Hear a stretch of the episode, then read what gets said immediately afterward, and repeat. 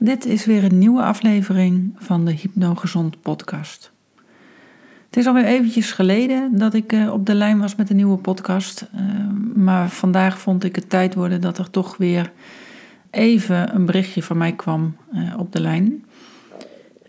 wat ik de afgelopen tijd zelf ook heb ervaren, ehm, en dat is misschien ook wel de reden waarom ik er eventjes niet was met de podcast is dat het zo druk werd en dat er zo eh, veel dingen tegelijk um, op mijn pad kwamen, waar ik ook allemaal heel enthousiast tegelijk mee bezig uh, ging, dat er een bepaalde chaos ontstond en ook een bepaald soort onrust. En ik weet dan vanuit mezelf wel, oké, nu moet ik even pas op de plaats maken en gaan kijken hoe kan ik dingen anders gaan doen. Um, dit is natuurlijk de Hypnogezond podcast. En voornamelijk focus ik natuurlijk op het, op het lichaam en hoe je dat zo gezond mogelijk kunt houden. En daar gebruik ik uh, hypnose uh, onder andere ook bij. Maar de impact op je geest, wat voeding doet uh, met je geest, maar niet alleen met je geest, maar ook met je slaap, met je stemming. Op die manier hangt alles uit met elkaar samen. Dus daar waar je uh, onrust ervaart, zoals ik dat op een gegeven moment een beetje begon te voelen, dat ik dacht van nu ga ik een kant op die ik niet per se wil en waar ik geen grip meer op heb en ik wil die grip weer krijgen, uh, betekende dat dus dat ik dingen anders moest doen. En niet dingen veranderen in de buitenwereld, maar dingen bij mezelf. En ik ben me toen ook gaan realiseren dat ik op een gegeven moment ook minder goed ging slapen. Uh, omdat ik s'avonds nog te lang bezig was met mijn werk. Uh, dat ik maar doorging, al die ideeën uitwerken en ik kwam voortdurend tijd tekort. En dat gaf een bepaalde onrust en die onrust zorgde weer voor dat ik eigenlijk compleet opgeladen uh, mijn bed opzocht. En dan vervolgens het misschien nog wel raar vond dat ik niet sliep. Want ik was zo ontzettend moe en ik had mijn slaap nodig. dan zit je op een gegeven moment in een cirkel waarin je uh, iets zelf moet gaan doen om dat te gaan doorbreken. En dat is dan uh, zeker omdat er natuurlijk op onbewust niveau altijd weer ja, wat patronen zitten waardoor je het zo doet zoals je het doet. Ik bedoel, ik had ook wel uh, natuurlijk een bepaalde motivatie onbewust om dat zo te gaan doen, tot s'avonds laat doorwerken. Daar moest ik dan iets mee voor mezelf. Nou, dat is, dat is gelukt en ik merkte dat ik in die hele transitie ook op weer op een andere manier met mezelf omging. En dat betekende dat ik op een gegeven moment gewoon bepaalde besluiten moest nemen voor mezelf. Ik doe dit zo niet meer en ik ga zoeken uh, en onderzoeken wat wel werkt. Waar ga ik goed op? En dat is eigenlijk wat ieder mens zich zou mogen afvragen. Waar ga ik goed op? En wat voor mij goed is, is niet per se goed voor jou. Dus je kunt um, allerlei podcasts luisteren en ontwikkelen en noem maar maar op.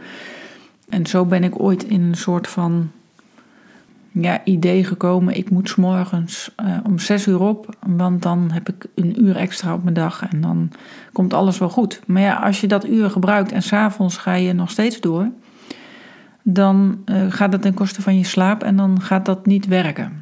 Dus daar was wel iets anders te doen. En dat is vaak wat wij als mensen doen. We zitten in bepaalde patronen, we proberen daar iets in te veranderen, maar we vergeten de totale aanpassing te doen. Dus ik ben gaan onderzoeken wat werkt voor mij. Op, voor mij werkt het gewoon niet om in die ochtend op te staan en dan vervolgens uh, krachttraining te gaan doen of een wandeling te gaan maken. Dat is in die ochtend is dat voor mij gewoon niet mijn ding. Eh, dat heb ik allemaal geprobeerd. Uh, daar word ik niet echt uh, lekker van. Dus ik heb zoiets van, dat ga ik op die manier niet doen.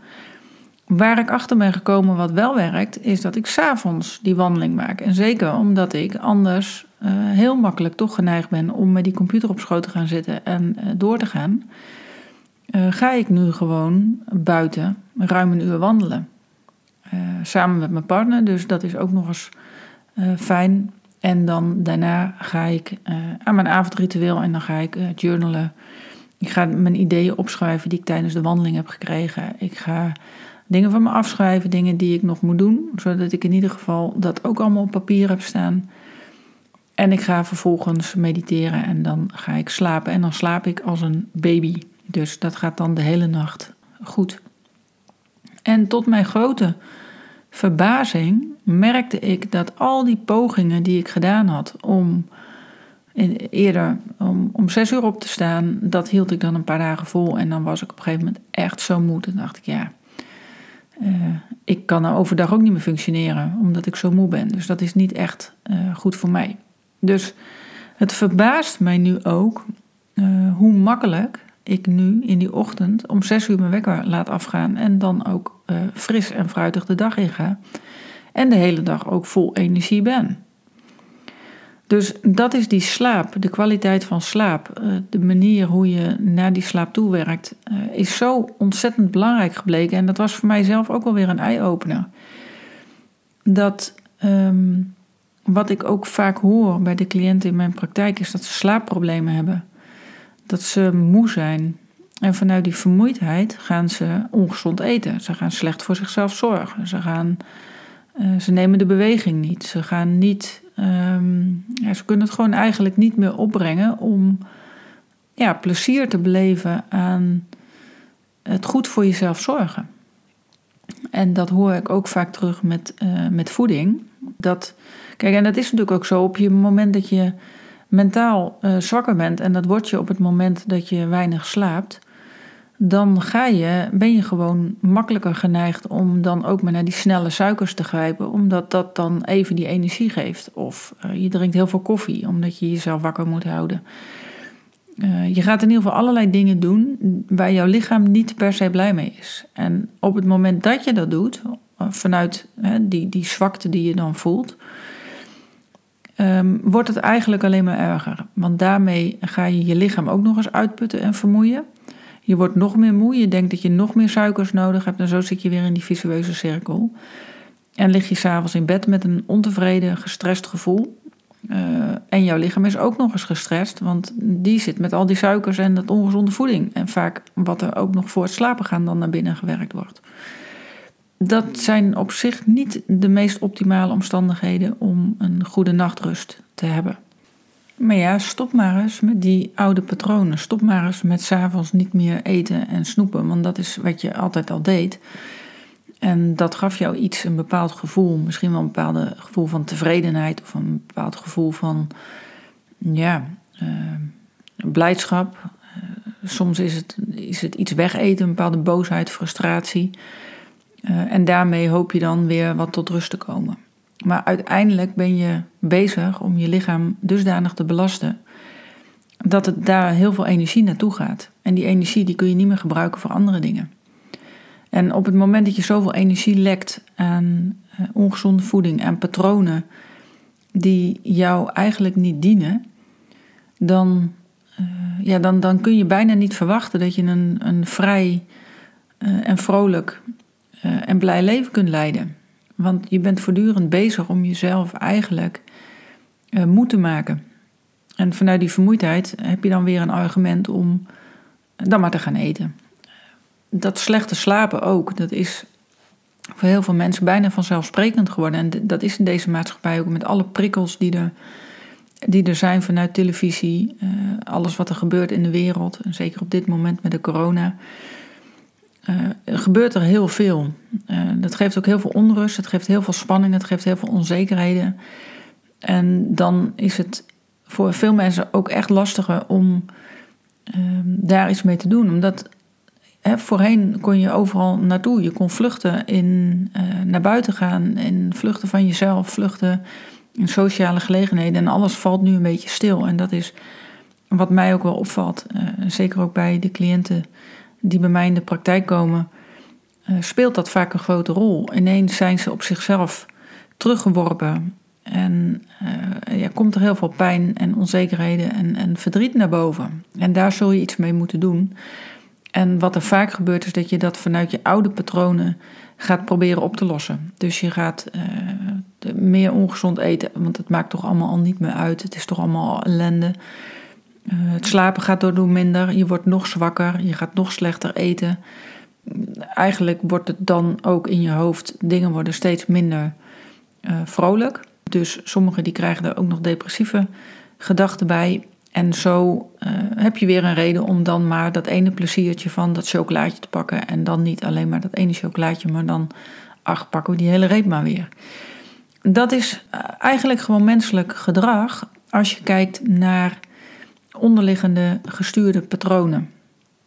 En uh, wil je dat doorbreken, dan zul je iets anders moeten gaan doen.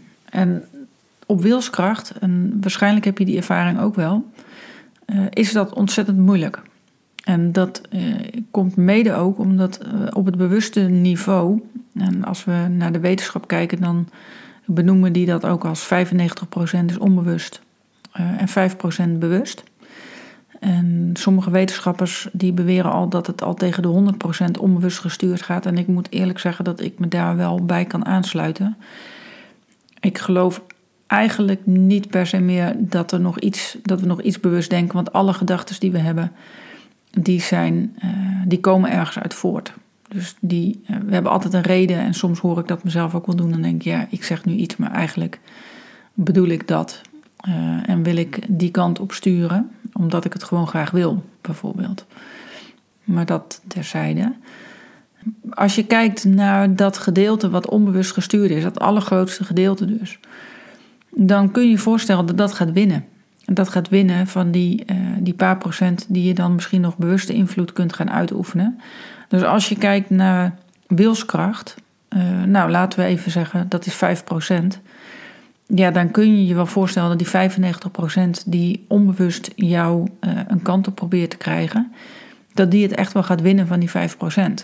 En dat is ook de reden waarom op basis van wilskracht iets gaan doen, een dieet volgen, uh, je patroon veranderen, uh, vroeger opstaan, niet meer snoepen s'avonds, al dat soort dingen. Al, misschien wel zelfs bijvoorbeeld alleen maar stoppen met, met suiker in je koffie dat soort dingen veranderen op wilskracht, terwijl het onbewuste het een heel goed idee vindt om jou wel in die patronen te houden, omdat dat nu eenmaal uh, ooit een oplossing was, dan, ja, dan zul je begrijpen dat het gewoon bijna een onhaalbare situatie is om het op die manier te doen.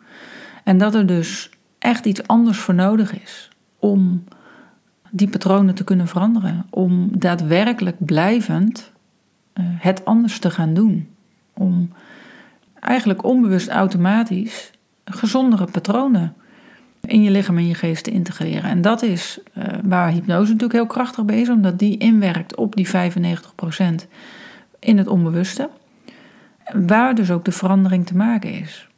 En op het moment dat jij nu ervaart dat bijvoorbeeld het snoepgedrag of uh, laat naar bed gaan of het veel werken of wat, wat dan ook is wat je doet, wat je spanning en stress oplevert, dat lijkt voor jou alsof dat dan een heel slecht idee is op onbewust niveau om dat zo te doen en dat je eigenlijk een beetje in de weg gezeten wordt en dat je dwars gezeten wordt door dat onbewuste.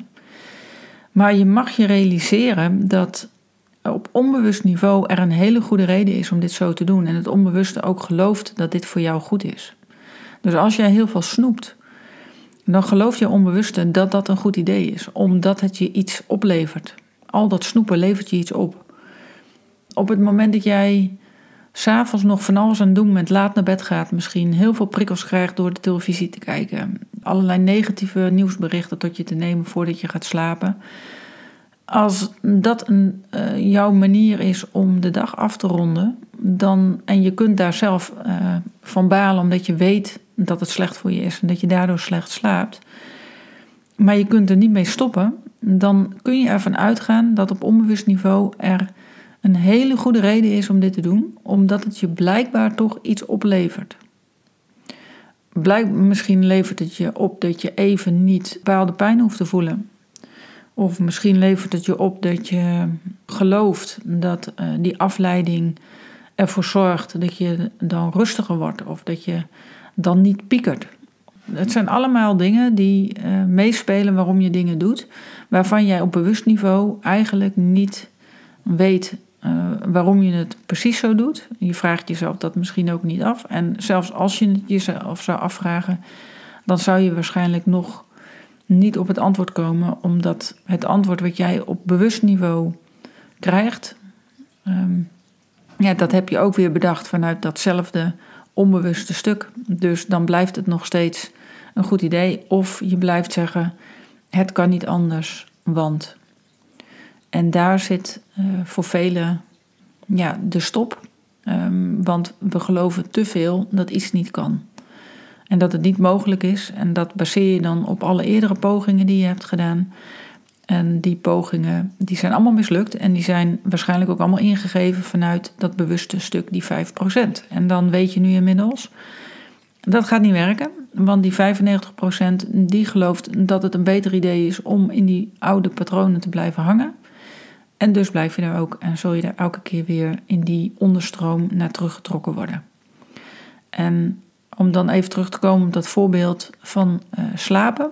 En dat ik dan uh, de, de eerdere periodes waarin ik probeerde om om zes uur op te staan. En dan na een paar dagen alweer dacht van nou, laat maar zitten. Dat stukje was dus, kwam daaruit voort. Dat zat in mijn onderbewuste. Mijn onderbewuste was zo dusdanig geprogrammeerd, die geloofde die slaap is belangrijk, die moet je hebben. Je kunt niet om zes uur opstaan, dat maakt je moe.